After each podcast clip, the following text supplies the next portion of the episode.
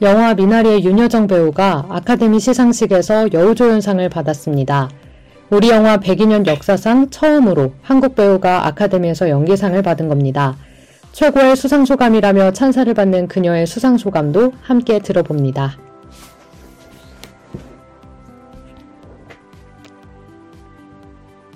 서울중앙지법 민사 34부가 한군 위안부 피해자 할머니들이 일본을 상대로 제기한 이전의 손해배상 소송의, 소송의 승소 판결 취지에 반하는 판결을 내렸습니다. 에서는 위안부 문제는 사법의 영역이 아닌 외교의 영역에서 해결해야 한다고 덧붙였습니다. 이전의 판결 내용과 이번 판결 내용이 어떻게 다른지 잠시 후에 살펴봅니다.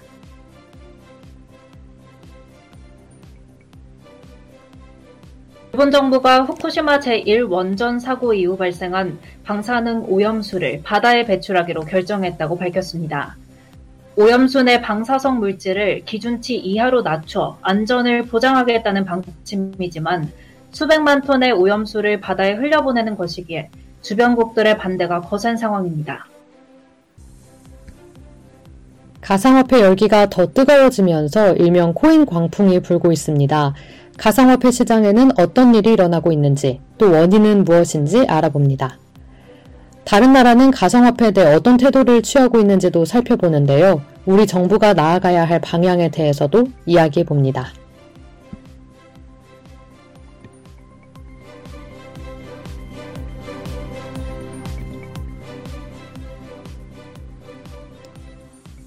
그것이 듣고 싶다 시즌 6 지금 시작합니다.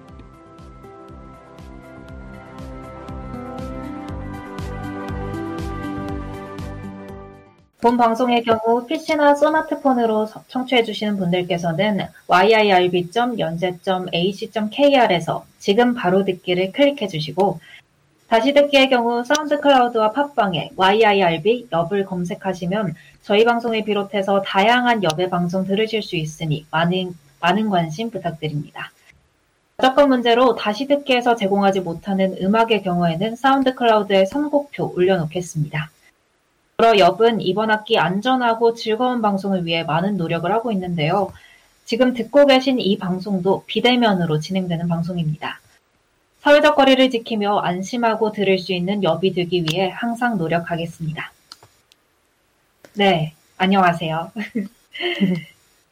볶음부터 먼저 소개를 해줄까요?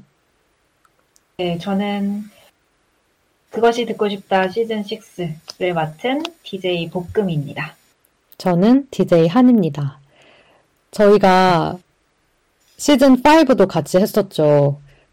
네, 맞아요. 지난 학기에 후디라는 오래 하신 분하고 오래 하신 노련한 DJ와 함께 세 명이서 그것이 듣고 싶다 5를 하다가 지금 이제 둘이 맡아서 6를 하게 됐습니다. 네, 거의 홀로서기 느낌으로 하고 있는데 그때 저희 음, 네. 음향 조절도 다 후디가 직접 해줬잖아요.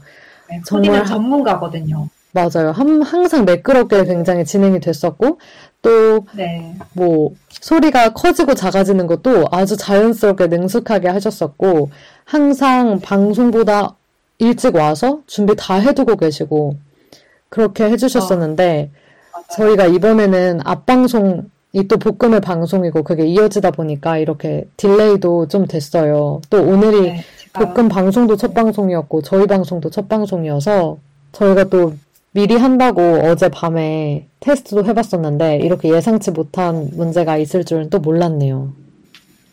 네, 점점 개선되는 모습 보여드리도록 하겠습니다. 네. 그래도 우리 첫 소식을 아주 기쁜 소식으로 가져왔으니까 한번 시작을 해볼까요? 네, 맞아요. 첫 소식은 한이가 준비를 했죠. 네, 먼저 저희가 이게 1부와 2부로 구성이 되어 있는데요. 그 구성을 한번 볶음이 네. 설명을 해 주실까요? 네, 먼저 1부에서는요, 한 주간의 이슈를 이제 몇 선으로 추려서 저희가 설명을 해 줄 건데, 조금 간략하게 추리고 쉽게 설명을 해서 진행을 하려고 하고요. 두 번째 2부에서는 한 주제에 대해서 조금 더 깊이 저희의 생각과 의견도 같이 전달해보는 시간을 가질 수 있을 것 같습니다. 그래서 1부와 2부가 조금 비슷한 방식인 듯 다르게 진행되고 있으니까요. 끝까지 방송 들어주세요. 네, 그러면 1부를 시작해 보도록 하겠습니다. 윤여정 배우가 미국 로스앤젤레스 유니언 스테이션에서 열린 제93회 아카데미 시상식에서 여우조연상을 받았습니다. 한국 배우가 미국 최대 영화상인 아카데미 시상식에서 연기상을 받은 건 한국 영화 102년 역사상 처음 있는 일이었습니다. 아시아계 배우로는 1958년 제10회 아카데미 시상식에서 영화 사요나라로 여우조연상을 받은 우메키 미오 씨가 있었는데요. 그 이후 63년 만입니다. 어, 미나리 영화는요, 1980년대 미국 남부 아칸소에 이주한 한인 가정의 이야기를 그린 영화예요. 윤여정 배우는 이 영화에서 딸을 돕기 위해 미국 땅을 밟은 한국 할머니, 순자 역을 맡았습니다. 이 윤여정 배우는 전형적인 한국 할머니의 모습도 보여줬지만 또 손자로부터 할머니 같지 않은 할머니다 라는 말을 들을 정도로 미국 사회에서 보기에 아주 독특한 그런 한국 할머니까지 캐릭터를 살려서 연기를 했습니다. 또 각종 언론 매체는요, 윤여정 배우의 수상 소감에 주목을 했습니다. 뭐 뉴욕타임즈는 2021 오스카 최고와 최악의 순간들이라는 제목의 기사에서 윤여정 배우를 최고의 수상 소감을 한 수상자로 꼽았습니다. 또 CNN은요, 윤여정 배우가 쇼를 훔쳤다라고 하면서 윤여정의 수상 소감에 찬사를 보냈습니다. 어, 이에 한 네티즌은 윤여정은 수상 소감으로 오스카상을 한 번 더 수상해야 한다라고 말하기도 했습니다. 네, 아우 쇼를 완전 뒤집어 넣으시고 오셨네요. 윤여정 배우님께서.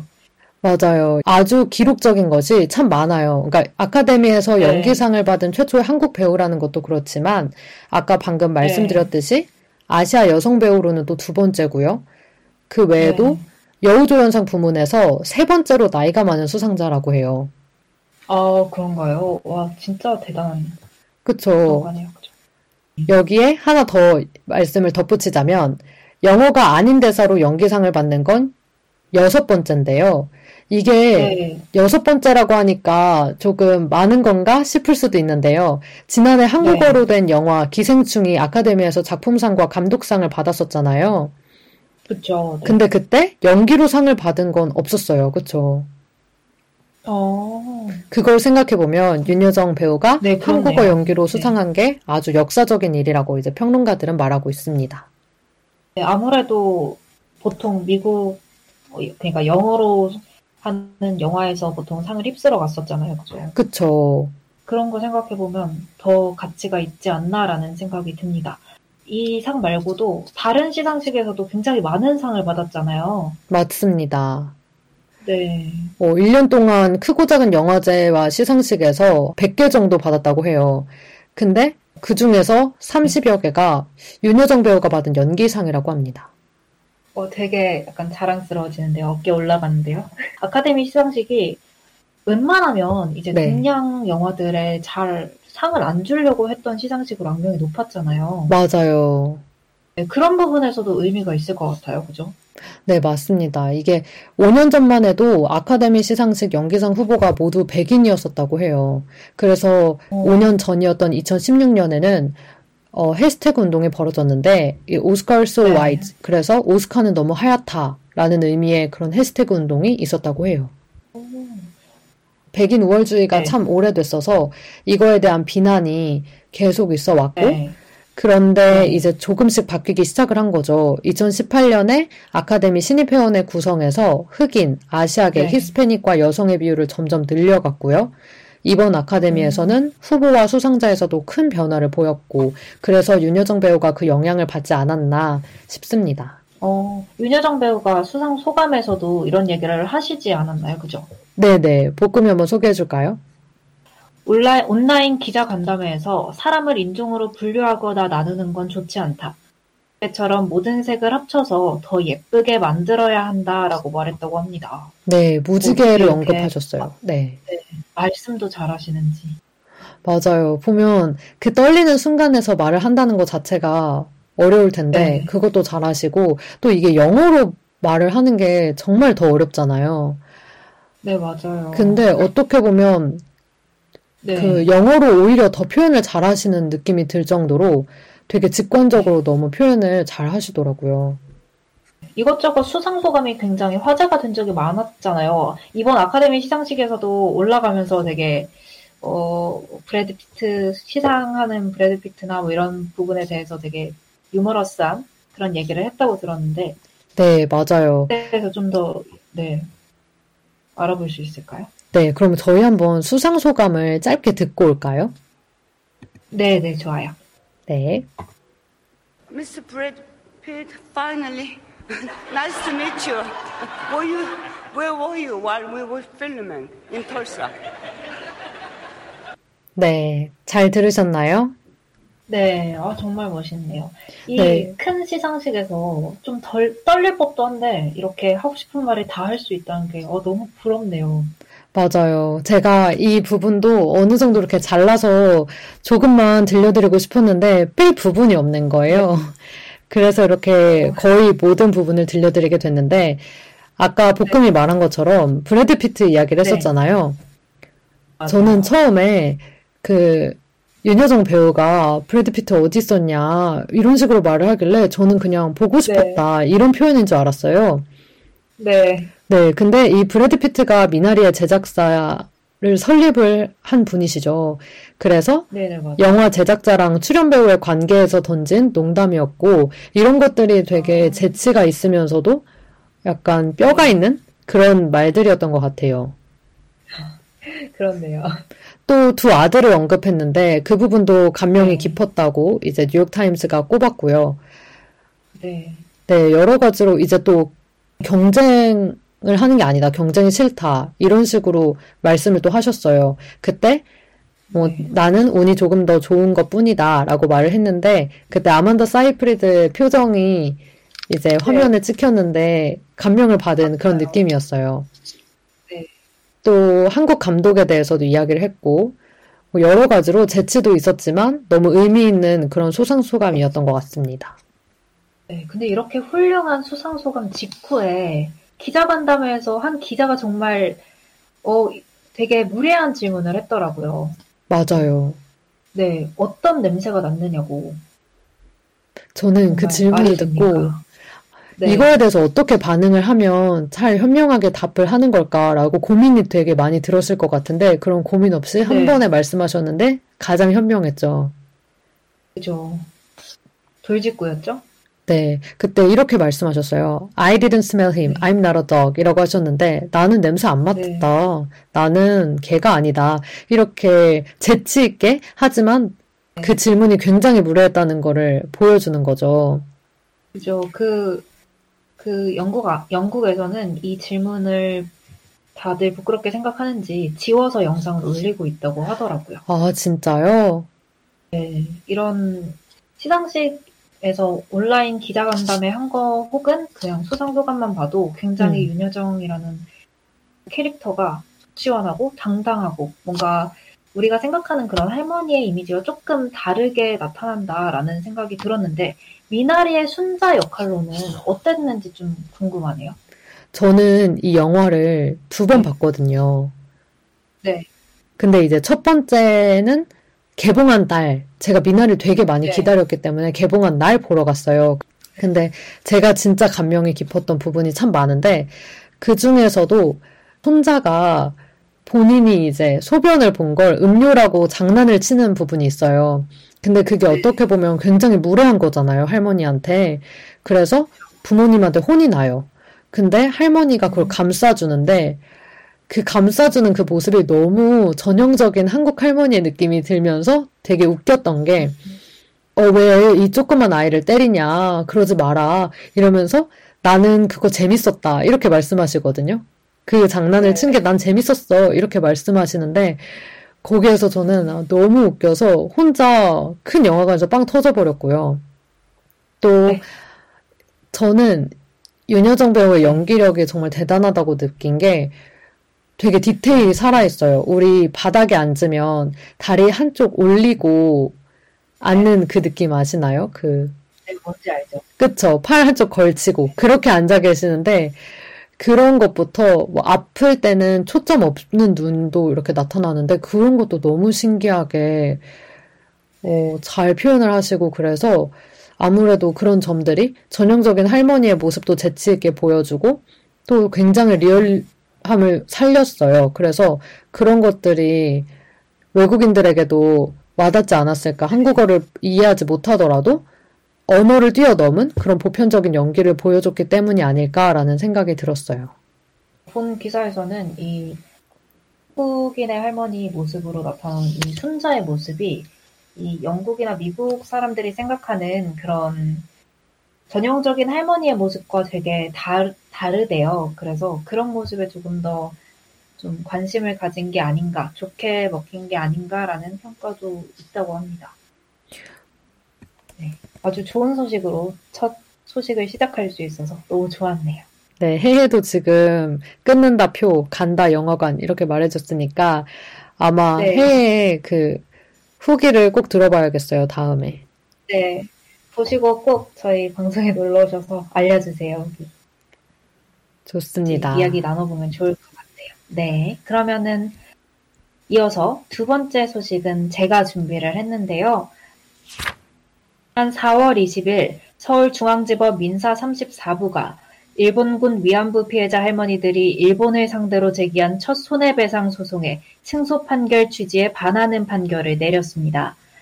앞서 지난 1월 8일 재판부는 일본 제국, 일본 제국주의의 바, 반인도 불법 행위는 국제 법규상 상회에 있는 절대 규범의 위반이기 때문에 국가 면제를 예외적으로 적용하지 말아야 한다면서 일본 정부가 원고들에게 즉 위안부 할머니들이죠. 손해배상금을 1억 원씩 지급해야 한다는 취지의 판결을 하고 소송 비용은 일본이 모두 부담하라고 주문하면서 원고 승소 판결을 내렸습니다.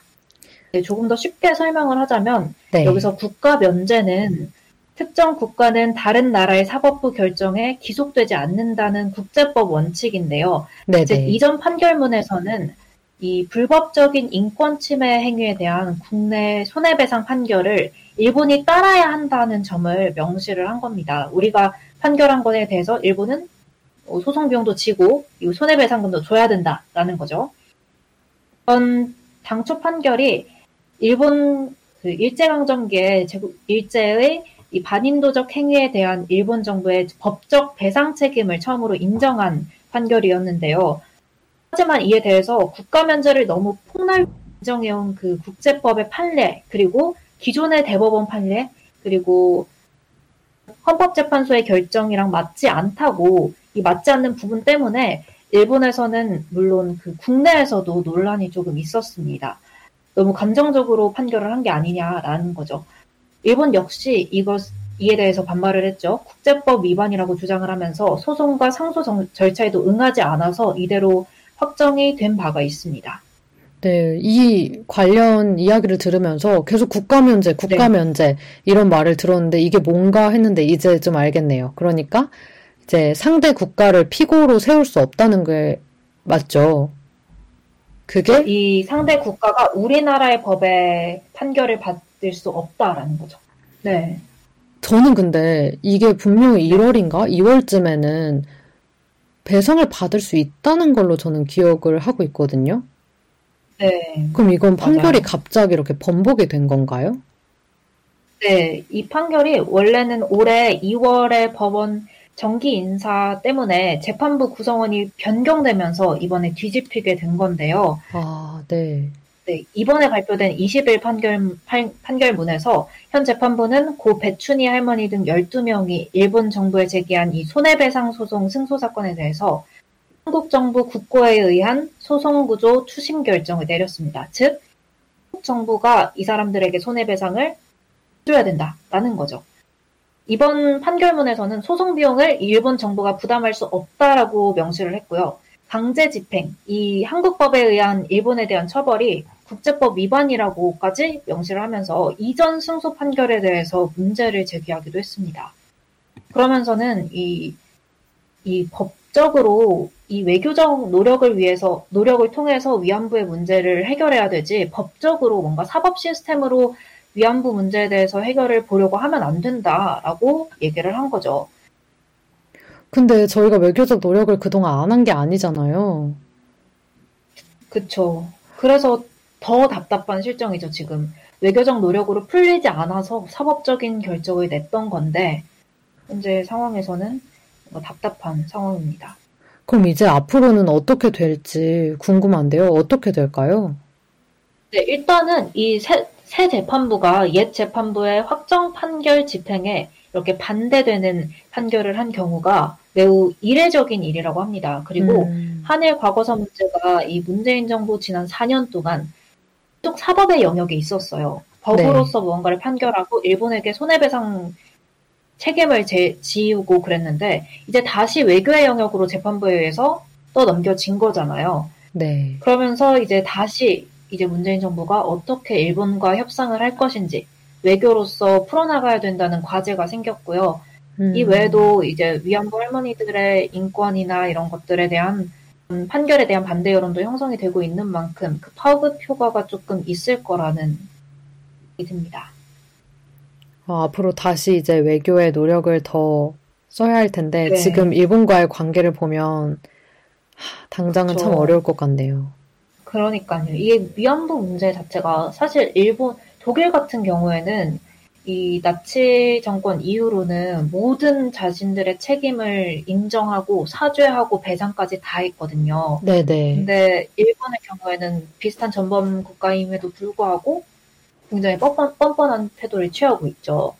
그 독일에 하고 있는 걸 보면 저렇게 해야겠다라는 생각이 안 들까요? 저는 항상 그런 생각이 들더라고요. 그럴 양반들이었으면 진작에 그러지 않았을까. 아, 진짜 너무 바람직한 네. 모습을 옆에서 보여주고 있는데 왜 그걸 따라가지 않는가 하는 그런 생각이 참 네. 많이 드는데요. 독일은 정권이 바뀌어도 매 총리가 매번 와서 그 피해자들에게 사과를 하고 사과 입장을 밝히고 그러고 있는데 그에 서 일본은 굉장히 다른 태도를 취하고 있어서 안타까운 부분이 크죠. 저는 이 판결이 번복된 게 아직도 너무 음, 마음에 들지 네. 않고 화가 많이 나는데 그 이유를 좀 정리해 준다면 어떻게 정리할 네. 수 있을까요? 일단 가장 큰 이유는요. 강제적 강제 집행으로 인한 외교적 문제에 대한 우려입니다. 네. 이게 국제법상으로 위배되는 부분도 있다 보니 일본과의 관계뿐만 아니라 다른 나라들 사이에서의 한국의 이미지 같은 것도 영향이 있었을 것으로 보이는데요. 어, 적혀 있는 대로 보면은 그 명시된 바를 보면은 외국에 대한 소송 비용 강제 집행이 해당 국가 즉 일본의 주권과 권위에 손상을 줄 우려가 있고 국제법의 위반 소지가 있기에 신중한 접근이 필요하다라고 재판부가 입장을 밝혔다고 합니다. 그럼에도 불구하고 또 제가 드는 생각은 네. 그런 국제법도 참 중요하지만 피해자가 있고 네. 엄청난 피해를 당했잖아요. 정말 상상도 할 수 없는. 그러면 네. 그 중에 경중을 뭘로 더 따질 수 있을까라는 생각이 드는데. 아니, 손상, 이게 과연 중요한 건가? 그 생각이 좀 들리죠? 그러니까요. 근데 제가 한번 네, 참아볼게요. 다음 이유를 설명해 주세요. 참고 한번 얘기해 볼게요. 네. 유엔 국가면제 협약상의 조, 요건을 미충족했다는 이유입니다. 저는 어떻게 얘기를 하냐면요. 이번 네. 사건은 기록에 나타난 모든 자료를 보더라도 유엔 국가면제 협약상의 외국 정부에 대한 강제 집행 요건을 충족하지 못했다라고 유엔의 문서를 토대로 재판부가 판단한 내용입니다. 그리고 음. 세 번째도 비슷한 맥락이어서 이어서 말씀을 드리면요. 네. 일단 국제법에 위반된다는 거. 그리고 이전에 한일 청구권 협 결정이 체결이 된 바가 있어요. 그에 대한 금반원 원칙, 즉 이전의 조약과 모순되는 행위를 할 수 없다라는 원칙을 들어서 이 일본 정부에 대한 이 사건 소송 비용의 추심 결정을 하는 것이 국제법을 위반한 거다. 조약법에 관한 비엔나 협약, 그러니까 이걸 지켜야 한다는 그 내용에 따르면 어느 국가도 국제조약을 이행하지 않는 것을 정당화하기 위해서 사법부가 판결을 내려서는 안 된다. 이런 국내적 사정, 사정을 고려해서 판결하면 안 된다라는 거죠. 이거에 대해서 피해자 개인에 대한 법적 배상이 이루어진 건 아니라고 분명히 말했던 기억이 나거든요, 저는. 또 보면은 되게 복잡한 이해관계도 얽혀 있는 것 같고, 네, 그렇습니다. 그래서 판결, 판결 번복이 좀 당황스러운 상황일 것 같은데, 위안부 할머니들 입장에선 더더욱 그렇게 느껴질 것 같은데요. 안타깝게도 지금 이 상황으로는 이 판결이 재번복될 가능성은 없다고 합니다. 거의 없는 수준이어서 네. 외교적 노력 뭔가를 해 나가야 될 것 같은데 그마저도 좀 해결이 안 되는 부분이 클 것 같아서 좀 답답한 상황이죠. 이게 만약 국제사법재판소로 넘어간다면 어떻게 될지를 한이가 찾아봤다고 했죠. 네. 그 일본군 위안부 피해자 이용수 할머니가 그 국제사법재판소에서 위안부 제도가 국제법 위반이었다. 그리고 일본이 범죄를 인정하고 공식 사죄 의무가 있음을 확인해 줄 거라고 그렇게 기대한다고 말을 했었는데요. 그 전문가들에 네. 의하면 뭐 그냥 저번에 이전의 판례들에 따르면 이게 좀 네. 가능성이 낮다고 말을 해요. 왜냐하면 그 이탈리아인 페리니라는 분이 있는데요. 그분이 네. 독일 군수공장에서 강제 노역을 했고 그리고 그런데 전쟁포로 지위를 인정받지 못해서 이탈리아 지방법원에 독일을 상대로 손해배상 청구 소송을 냈었어요. 지금 우리처럼. 근데 네. 이탈리아 지방법원과 항소심 법원은 이제 국가면제 주장을 인정을 해줬는데 대법원이 이 원심을 깨버리고 사건을 돌려보낸 거죠. 그리고 유엔 국제사법재판소까지 갔습니다, 이게. 근데 독일에 네. 대한 재판권 면제를 부인한 그 이탈리아 법원의 결정은 정당화될 수 없다. 그러니까 어, 네. 네, 결국 국가 면제를 인정한 거죠. 이렇게 보면. 그러니까 우리도 똑같은 이런 상황이 나올 수 있기 때문에 사실 국제사법재판소에 가더라도 이 이용수 할머니가 원하는 대로 되지 않으면 그럼 우린 또 어떻게 해야 되나 그런 생각이 드는 거죠. 왜냐하면 국제사법재판소에 가는 순간 이제 모든 국가들이 이 문제에 대해서 알게 되는 거잖아요. 근데 거기에서 네, 탕탕. 이렇게 정응해버리면 우리는 더 이상 해볼 수 있는 게 없어지는 거니까 이 부분에 대해서도 네. 우려가 많습니다, 지금. 네, 특히나 위안부 할머니들께서도 좀 연세가 있으시다 보니까 저희 입장에서는 뭔가 살아 생전에 어떻게든 해결을 짓고 뭔가 보상을 받고 배상을 받고 줬으면 좋겠는데 그 상황이 잘 안 되니까 답답한 상황입니다. 네, 지금 네. 해해가 못 났다 못 났어 이렇게 말해줬고요. 또 좀 손상 당해야 될 듯이라고 해줬는데 아마 네, 그 주권과 일본의 주권과 권위가 손상을 좀 받아야 한다 네. 그런 의미인 것 같아요. 아휴, 정말 이 못난 일본이 과거에도 정말 파렴치한 일들을 많이 해왔는데 그 네. 일들이 현재까지 이어지고 있습니다.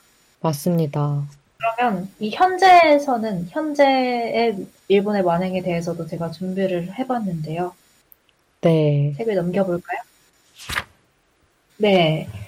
일본 정부가 후쿠시마 제1원전 사고 이후 발생한 오염수를 바다에 배출하기로 공식 결정했습니다.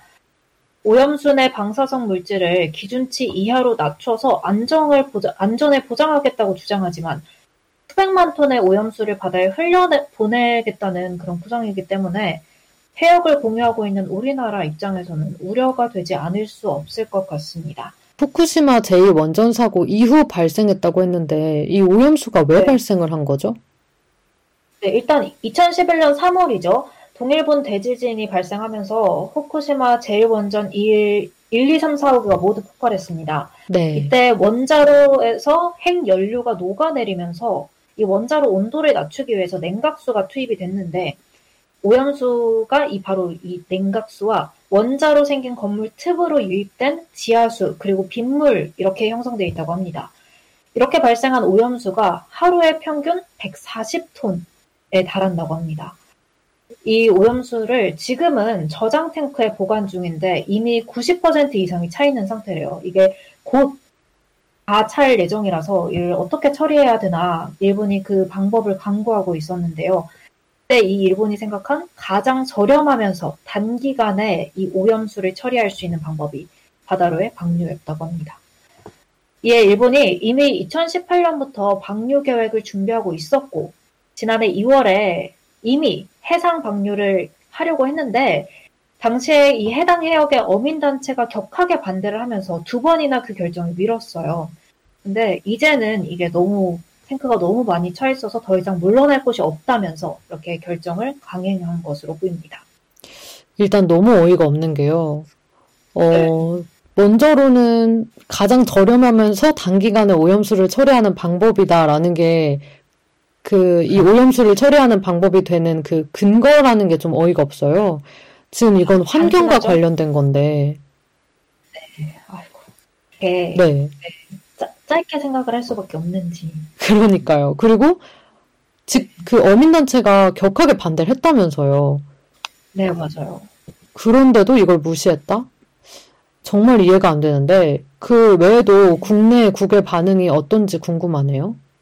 네, 앞서 말씀드린 듯이 2018년에도 이미 어민단체가 반발을 했는데 그 당시에 그 그로부터 한 2년이 흐른 지난해 일본 정부가 서면으로 수집한 국민 의견에는 국민의 70%가 처리수 방출이 인체에 위험하고 유해하다라며 우려의 목소리를 낸 바 있습니다. 네. 또한 후쿠시마 어민들은 그러니까 해당 해역의 어민들이죠. 해당 지역에 사는 어민들인데요. 이번 결정이 그 지역의 어업에 엄청난 피해를 가져올 거라면서 강하게 반대 반대를 하고 있다고 합니다. 네. 한국도 역시 그 해역을 공유하고 있기 때문에 우려가 되지 않을 수가 없는데 정부는 이 국제 원자력 발, 그 원자력 협의회에 뒤에 검증단이 꾸려질 경우 이제 참여를 하겠다라고 의사를 전달하고 있지만 그 여부는 아직 불확실한 상황이고요.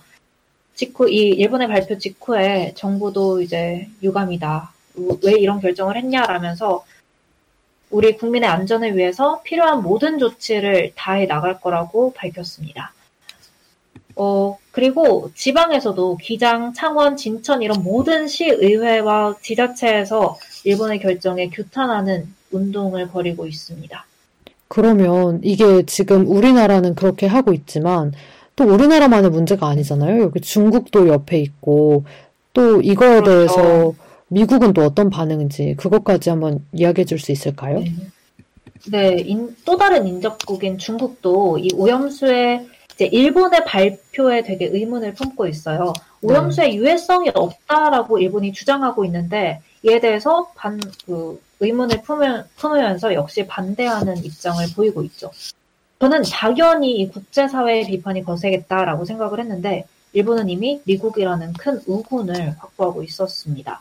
국제원자력기구는 이미 일본의 오염수 방류 결정에 문제가 없다라는 입장을 보이고 있고요. 네. 여기에 대해서 미국 정치권 내 많은 인사들과 존 케리, 존 케리 미국 대통령 기후 특사가 핵심은 실행이다. 미국은 일본 정부가 국제 원자력 기구와 완전한 협의를 했기 때문에 이 원자력 기구가 매우 엄격한 오염수 처리와 방류 절차를 마련했을 거라고 믿는다, 확신한다라면서 지지 의사를 밝힌 바 있습니다. 이를 보면 일본이 아주 오래 전부터 견고하게 이 상황을 를 해왔던 것 같다는 생각이 듭니다. 저는 이렇게 생각했어요. 미국이 지금 이 영향을 바로 받지 않잖아요. 그쵸. 그러니까 저렇게 말할 수 있는 거 아닌가라는 그런 원망의 그런 마음이 되게 들더라고요. 오히려 일이다 그거죠. 네. 네. 또 오히려 일본에다가 뭐 투명 관계 공개해줘서 고맙다 뭐 이런 말을 했다고도 저는 들었거든요. 그래서 그러니까요. 도대체 어떤 점이 투명한지 잘 모르겠다 이런 생각을 했는데 이게 네. 위험하다고 저희는 생각을 하고 있잖아요. 일본은 아니라고 주장하지만. 네. 그러면 도대체 어떻게 위험한지, 안전성 문제가 어떤 문제인지 한번 알려주실 수 있을까요?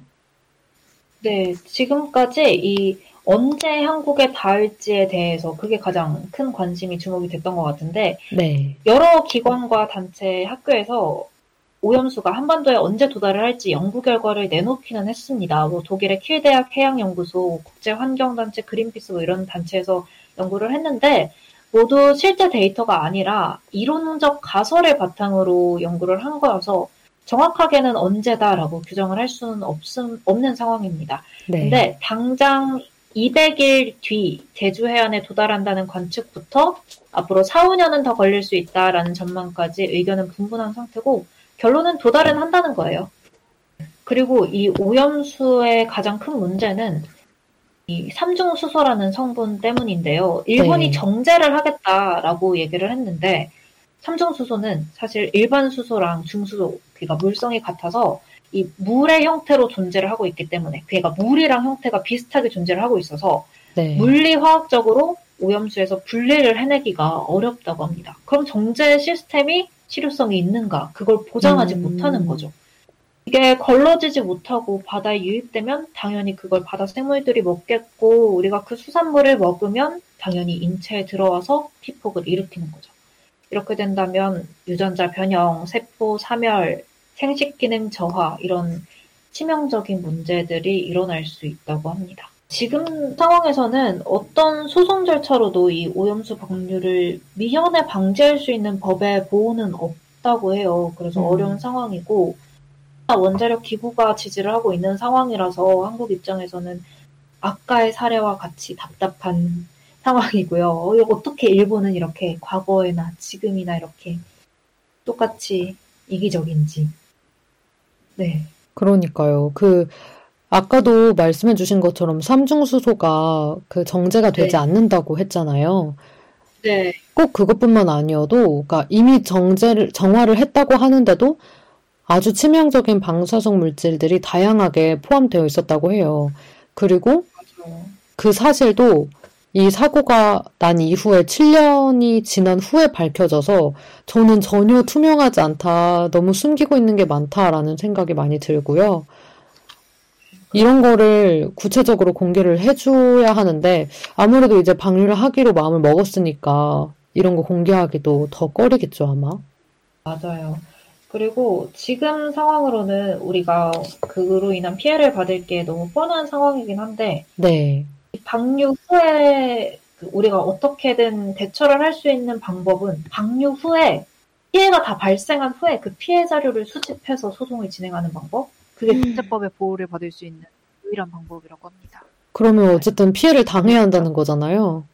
이 피해를 당해야 한다는 게 말이 안 되는데. 맞아요. 혹시 다른 대안은 없나 한이가 찾아본 게 있나요? 어, 제가 살펴본 바로는요. 일본 정부가 네. 처음부터 이 바다 방류를 결정을 해놨다고 해요. 그래서 다른 대안을 충분히 찾아보지 않았다고 그렇게 비판을 받고 있습니다. 그래서 이걸 또 누가 얘기하고 있냐면요. 그 일본 시민사회랑 민간 싱크탱크들이 이제 말을 하는 건데 이런 다른 대안도 있지 않냐 이렇게 제안을 해왔다고 해요. 하지만 일본 정부는 그냥 무시하고 있다고 합니다. 지금 미국의 경우에도 이 미국이 한다는 것 자체가 저는 좀 충격이었는데요. 네. 정말 어떻게 얘기했죠, 미국은? 미국은요, 분명히 일본의 편을 들었잖아요. 그렇게 말해놓고서도 네. 대응 발표에서 보면 방사성 핵종 오염이 포함됐을 가능성이 있다면서 후쿠시마를 네. 비롯해서 14곳의 농수산물 100여 종의 수입을 금지하는 이 수입 금지령이 여전히 유효하다고 적시를 했습니다. 이거는 후쿠시마 사고 직후부터 지금 10년째 유지가 되고 있는데 어이가 없는 거죠, 이러니까. 도대체 이걸 어떻게 해결해야 할지 정말 걱정이 많이 되고 우리나라 정부도 최대한 피해가 가지 않게 하겠다고 하는데 네. 이걸 믿어도 되는지 마음이 많이 불안한 것 같아요. 오늘 정말 좋은 소식으로 시작했는데 네. 오늘 이렇게 마무리하게 돼서 조금 기분이 오긴 하네요. 좀 안타깝긴 하네요. 바로 PD하게 2부로 넘어가 볼까요? 네. 2부에서는요, 어, 주요한 이슈를 저희가 집중 분석을 해보는데요. 모두 다들 들어보셨을 거예요. 가상화폐 광풍. 오, 가상화폐 비트코인으로 네, 비트코인 광풍. 네. 네, 이 부분에 대해서 이야기를 해보려고 하는데요. 먼저 간단하게 말씀을 드리면, 비트코인의 가격이 지난주에 3월 초 이후 처음으로 5만 달러 선 아래로 하락을 했습니다. 그래서 그 결과 하루 만에 가상화폐 전체 시총이 2천억 달러, 한국 돈으로 하면 223조라고 해요. 이 이상이 하루 만에 증발을 해버렸다고 합니다. 이렇게 하락세였던 비트코인이 주요 알트코인과 다시 상승 흐름을 지금 타고 있는데요. 이렇게 변동폭의 큰 가상화폐 시장에는 하루 거래 대금이 20조 원이 넘을 만큼 돈도 사람도 다 몰려들고 있습니다. 근데 우리 정부는 여전히 가상화폐 실체나 가치 자체를 인정하지 않고 있어요. 근데 정부의 입장이 이러니까 이제 가상화폐로 인한 금융 시스템 교란이나 투자자 피해 이런 걸 막을 수 있는 법, 규정, 제도도 있을 수가 없겠죠. 음. 어, 지금 은성수 금융위원장은요, 가상화폐에 대해서 인정할 수 있는 화폐가 아니다. 그래서 가상화폐라고도 안 해요. 가상자산이라고 하시더라고요. 그리고 오. 암호화폐는 투기성이 강한 내재 가치가 없는 그냥 가상 자산이다라고 말씀을 하셨고, 네. 또이 가상 자산에 투자한 이들까지 정부에서 다 보호할 수는 없다라면서 선을 그었습니다.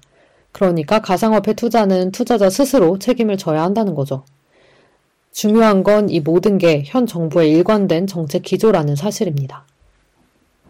어, 이렇게 뭔가 정부가 손을 떼고 있는 상황에서 이 가상화폐 광풍은 또 계속되고 있잖아요. 네. 2030 세대가 코인 중독이 일어날 정도로 가상화폐 투자 열풍을 주도하고 있다는데 이렇게 정부가 모른 척을 해도 되는 걸까요?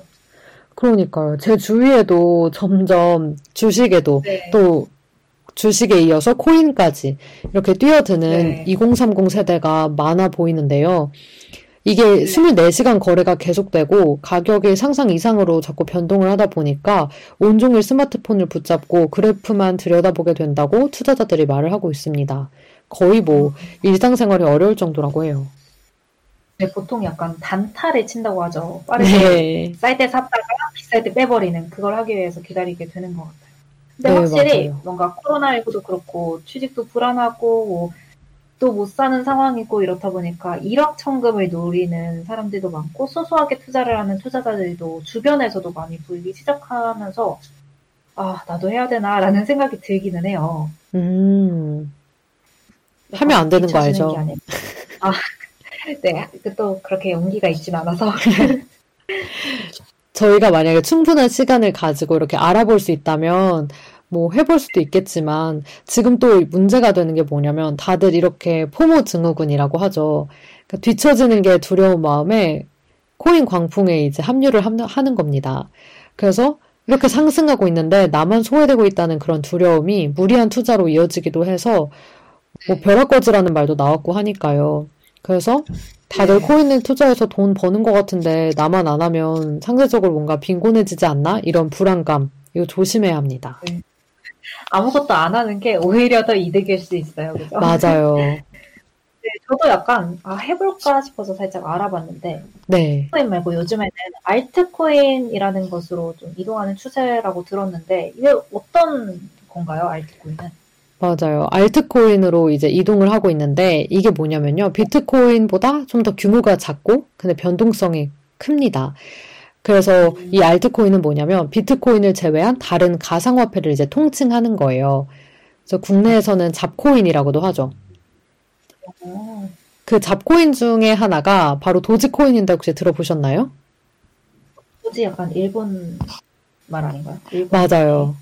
네, 도지코인은 2013년 소프트웨어 개발자들이 일본 시바견 네. 도지를 마스코트로 채택해서 음. 재미삼아 만든 건데요. 근데 처음에는 주목을 받지 못했어요. 그러다가 올해 들어서 갑자기 테슬라의 일론 머스크가 직접 투자하고 이거에 대해서 트윗을 올리고 하면서 가격이 폭등한 겁니다. 아, 근데 이 알트코인은 아무래도 비트코인보다는 규모가 작기 때문에 정보가 좀 적은 문제가 있을 것 같기는 하네요. 맞아요. 그 정보가 없으니까 사람들이 또 모여서 네. 알아보겠다고 하겠죠? 그러니까 주식 음. 리딩방이랑 비슷한 코인 리딩방이 이제 기승을 부리고 있어요. 근데 네. 중요한 건 이 현재 가상화폐가 법 테두리 밖에 있으니까 단속도 처벌도 어렵고 피해를 당해도 그쵸. 구제를 받을 길이 없습니다. 맞아요. 좀 가, 가상 거래소 사기 이런 것들도 되게 많이 뉴스에 보이더라고요. 네, 맞아요. 해킹 이런 것들의 피해자까지 생겼다고 하던데 이 증가도 이용자가 증가할수록 까지 관련 범죄도 증가하고 있는 추세죠. 네, 맞습니다. 그 가상자산 관련 경제 범죄가요, 최근 2년 사이에 5배나 증가를 했다고 해요. 음, 그러니까 투자 열기가 뜨거워지니까, 네, 같이 네. 불법 행위도 기승을 부리는 건데요. 이제 정부가 6월까지 범정부 차원의 특별단속에 나서겠다고 했지만, 이 부분에 대해서도 아직 마음이 편치는 않은 상황이고요. 또, 네.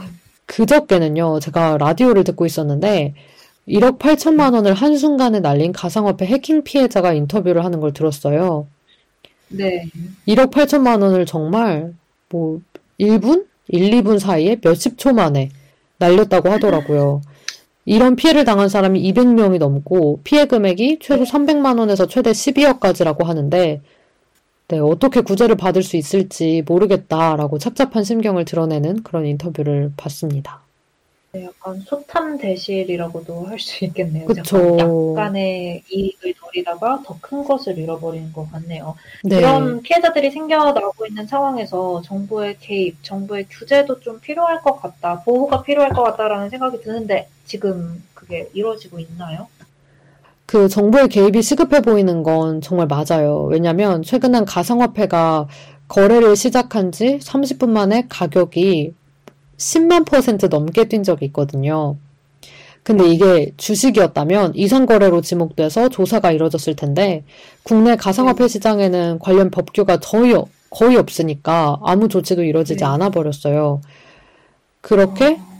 가상화폐 발행 주체인 코인재단이 가격과 배분, 공시를 마음대로 정할 수 있는 상황이니까 정부의 개입이 정말 정말 시급하죠. 아, 마음대로 정하는 게 가능할 거라고 생각은 못 했는데, 주식이랑 좀 많이 다른 부분도 있는 것 같네요. 맞아요. 이게 규제가 거의 없으니까요. 코인재단이 네. 이렇게 막 정해도 거래소 자체에서 문제를 삼기가 어렵습니다. 그래서 코인을 발행한 재단이 평가해서 정한 그런 코인 가치나 가격이 그대로 상장 기준 가격이 되는 경우가 많고요. 근데 주식은 이제 좀 믿을 수 있는 그런 금융기관이 수요 예측을 거쳐서 적정 상장 기준 가격이라는 걸 이제 정하는데 그런 과정이 네. 전혀 없으니까 막 수많은 코인, 음. 코인들이 난립을 하고 이들 가운데 상장 폐지되는 경우도 많은 거죠.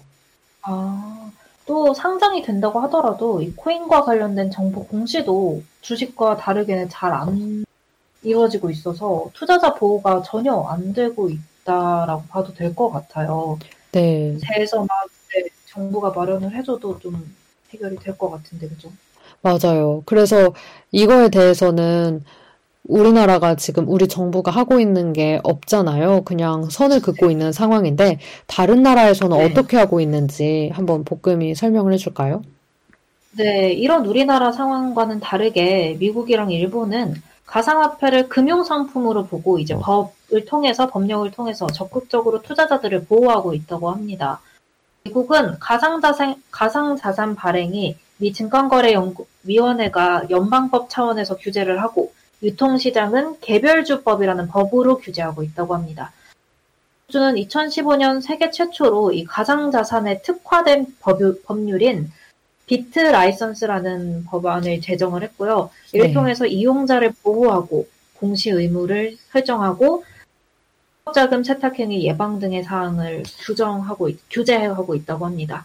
일본 역시 가상자산의 지불 수단으로서 인정을 하고 규제를 하고 있고 일원으로서 교환업자에 대한 면허 발급 그리고 가상자산을 하기 위해서는 금융청의 사전 심사를 거쳐야 한다는 그런 다양한 규제가 마련돼 있다고 합니다. 반면에 터키의 경우에는 이 가상화폐를 사용하지 못하도록 정부가 중앙은행이 직접 나섰다고 합니다. 네. 가상화폐 거래소를 사기 혐의로 수사에 착수한다든지 은행 계좌를 동결한다든지 그런 식으로 해결을 하고 있고 또 인도에서는 가상화폐 거래와 보유를 둘 다 불법화하는 법안이 추진되고 있습니다. 최대 6개월간의 이제 처분 기간을 부여하고 있고요. 그, 그 후에는 가상화폐 보유자에게 벌금을 물리면서 처벌하는 방안을 지금 준비 중이라고 합니다. 어, 이에 대해서 되게 나라마다 다르네요. 네, 맞아요. 우리나라에서 또 논란이 되고 있는 게 과세 방식이라고 들었는데 그거에 대해서도 한번 이야기를 해주실까요? 네, 지금 정부가 가상자산으로 얻은 소득을 기타 소득으로 분류해서 소득과 소득세를 매기고 있어요. 네. 근데 이러한 과세 방식이 조세 원리랑 형성, 형평성에는 맞지 않다는 지적이 제기되고 있습니다. 네, 가상자산 소득을 양도소득 혹은 금융투자소득에 준하는 방식으로 과세를 하고 투자, 투자자 보호 방식도 확보해야 하는 게 맞는 게 아니냐라는 주장인데요. 실제 정보에 따르면 정부는 내년부터 가상자산을 양도하거나 대여해서 발생하는 소득을 기타 소득으로 분류해서 20%의 세율을 매긴다고 하는데요. 분리과세를 한다는 거죠. 현재 정부는 부동산 등 자산 양도에 따른 사, 소득을 이제 양도소득이라고 다르게 과세를 하고 있어요. 네. 그리고 오는 2023년부터는 주식과 채권 등의 양도로 발생하는 금융투자 소득에 대해서도 세금을 매길 예정이라고 합니다. 근데 자산은 부동산이나 주식처럼 이 실체가 있는 자산이 아니니까 같은 선상에서 과세하는 것도 또 불가능하다 이렇게 보고 있는 거죠. 그래서 여론도 이에 대해서 좀 부정적인 입장이 있고 청와대 국민청원 홈페이지에는 뭐 암호화폐 세금의 공제 금액을 증액하고 적용 기간을 미뤄달라는 청원까지 올라오고 있습니다. 이 가상자산을 금융자산의 일종으로 이제 인정을 해주고 투자자 보호와 지원 제도를 다른 주식이나 여타 자산처럼 보호를 해달라 그거죠. 네. 근데 또 생각해보면 가상자산 투자랑 국내 주식 투자를 좀 동일선상으로 보고 보기에는 좀 무리가 있다라는 주장도 충분히 일리가 있는 게 주식시장은 기업 성장 그리고 경제 발전을 위해서 지원할 명분이 있지만 의 경우에는 그 투기성의 목적이 굉장히 강해요. 그래서 정부가 굳이 얘네들을 보호해서 지원을 해야 하냐 그런 입장이 있는 거죠. 맞아요. 이 코인 시장은 투기성이 높다는 게 너무 명백하긴 하죠. 근데 이렇게 너무 큰 피해를 보는 분들이 생겼고 여기서 범죄가 일어나고 있으니까 그래도 법과 제도를 만들어야 하지 않나 싶은데요. 2018년에도 한번 가상화폐가 뜨거웠던 적이 있죠. 근데 그 그때 정부의 인식이 아직까지도 이어지고 있는 것 같아요. 음. 한국 블록체인 학회장인 박수용 서강대 컴퓨터공학과 교수가 3, 4년 전에는 우리나라만 비트코인 열풍이 들끓었는데 지금은 해외가 중심이 돼서 들끓고 있다. 그래서 예전보다는 시장이 확실히 꾸준히 커, 커져 있다, 커왔다. 음. 그래서 글로벌한 흐름이기 때문에 생태계가 바뀌고 있어서 정부가 가상화폐를 제도권으로 받아들이는 것도 고려해볼 만하다라는 이런 의견들이 나오고 있는데 어, 정부가 확실히 이런 데에 대한 입장은 분명하게 정리를 해야 될 필요는 있다고 들은 얘기하고 있습니다. 네, 이 가상화폐 를 보면서 이 광풍 현상을 보면서 사실 뭐 법과 제도를 만들어야 한다 이런 생각도 분명히 들지만 도대체 왜 이런 현상이 발생했나 이거에 대해서 살펴보는 것도 중요할 것 같아요. 한이가 알아본 게 있죠. 사회적 배경에 대해서. 네. 그, 한 전문가는요, 이 부동산 주식 등 자산 투자가 열기를 띠면서 젊은이들이 상대적 박탈감을 느끼고 있다라고 지적을 했습니다. 그러니까 이 가상화폐 과열을 막으려면 부동산이나 이런 자산 가격을 안정시켜서 무리한 자산 투자로 모든 걸 바꿀 수 없다. 이런 사실을 사회가 보여줘야 되는데, 일은 하는데 그 일로는 이제 집을 사거나 할 수가 없으니까 그런 투자로 모든 걸 바꿀 수 없다는 사실을 사회가 보여주지 못하고 있다는 걸 지적을 하고 계시고요. 또 지금 빚까지 동원해서 영끌이라고 하죠. 영혼까지 끌어모아서 가상화폐에 투자를 하고 있는데 이런 경우에는 나중에 피해를 봤을 때 경제적 파장이 정말 더 클 수 있기 때문에 어, 완전히 우리가 이 투기성이 높은 코인 시장을 보호하는 것까지는 아니더라도 관리는 해야 하지 않을까라는 그런 말씀을 덧붙여 주셨고요. 네. 또한 경영학과 교수는요, 페이스북에 이런 글을 남기기도 했습니다. 한국의 경우 청년들 대부분이 도저히 기성세대의 자산 축적을 따라갈 수 없는 절망적 상황에서 힘들게 아르바이트 해 번 50만 원이 100만 원이 되길 바라면서 업비트, 빗썸, 코인원의 계좌를 열고 있다. 도대체 300만원 월급 받아 어느 세월에 9억 원 아파트를 살 것인가? 이러한 청년들의 지푸라기라도 잡는 행태가 코인 투기 아닌가? 라고 했는데요. 정말 정말 공감이 되는 그런 말이었습니다. 아무래도 이 경제가 좀 어렵고 상황 자체가 어렵게 뭔가 집 하나 사기, 내가 살 집 사기가 어렵고 뭔가 미래가 좀 불투명한 상황에서 이런 요행을 바라는 투자에 기대게 되는 것 같아요. 음, 맞아요.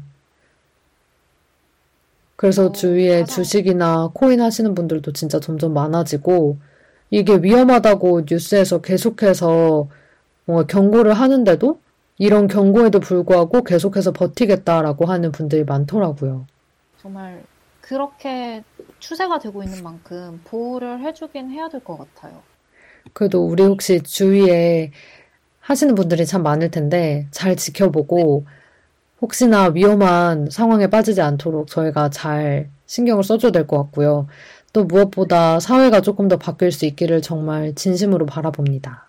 네, 근본적인 변화는 사회 변화에서 일어나야 되겠지만 일단 당장의 상황에서는 아무래도 이 비트코인 자체가 가지고 있는 문제점과 아직 법적으로 규정되지 않은 보선이나 뭐 테두리나 이런 법안들이 없기 때문에 더 혼란스러운 상황이 아닌가. 그래서 또 다른 혼란을 키우지 않을까라는 점이 조금 우려가 되기는 합니다. 따라서 일시적으로라도 이 비트코인 자체, 가상화폐 자체를 뭔가 장려하고 뭐 보호를 적극적으로 해주고 이런 건 아니더라도 최소한의 법의 규제, 그 테두리는 만들어줘야 되지 않을까라는 생각이 듭니다.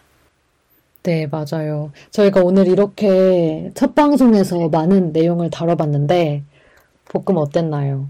아유, 한 시간 하려니까 되게 짧게 느껴지네요. 원래 저희가 한 시간 반 방송이었잖아요. 맞죠. 네, 둘이서 한 시간으로 좀 줄이려니까 막판에는 조금 급하게 간 것 같기도 하고 그래서 조금 아쉽네요. 그러게요. 저희 둘이서도 한 시간 반 할 수 있나 봐요. 그런가 봐요. 그렇죠. 저희가 더 저희가 더 탄탄하게 준비를 하다 보면 더 공부를 하고 그렇게 해서 그런지 한 시간이 굉장히 짧게 느껴졌고 다음에는 더 이제 이 사안에 대해서 이야기를 나눠볼 수 있으면 좋겠어요. 오늘 이렇게 정보 전달에 조금 급급한 면이 없지 않았던 것 같습니다. 네, 저희가 좀 찬반을 나뉘는 그런 논제를 가지고 와서 얘기도 나눠보고 하는 형식으로 좀 더 여유 있게 진행을 해보도록 하겠습니다. 그래도 한이랑 함께 하니까 너무 좋네요. 혼자 하다가 같이 하려니까. 네, 이렇게 볶음과 또 시즌 6를 이어갈 수 있어서 너무 좋습니다. 우리 남은 방송들도 오늘 첫 방송이니까 남은 네. 방송들도 잘 해보면 좋을 것 같아요. 네, 앞으로도 더 매끄럽고 좋은 진행으로 다시 찾아뵙도록 하겠습니다. 들어주신 분들 정말 감사드리고요. 저희는 이쯤에서 인사드리도록 하겠습니다. 네, 그러면 저희는 다음 주에 2화로 찾아올 거고요. 마지막 곡으로는 저희가 들려드려야 될 것 같아요. 제가 이 곡이 네. 생각나서 가져왔습니다. 이민혁의 꿈을 꾸었다 들으면서 마무리할게요. 감사합니다. 감사합니다. 새벽에 잠이 깨면 선명해져 버린 너의 잔상에 난 이따금씩 밤을 지새워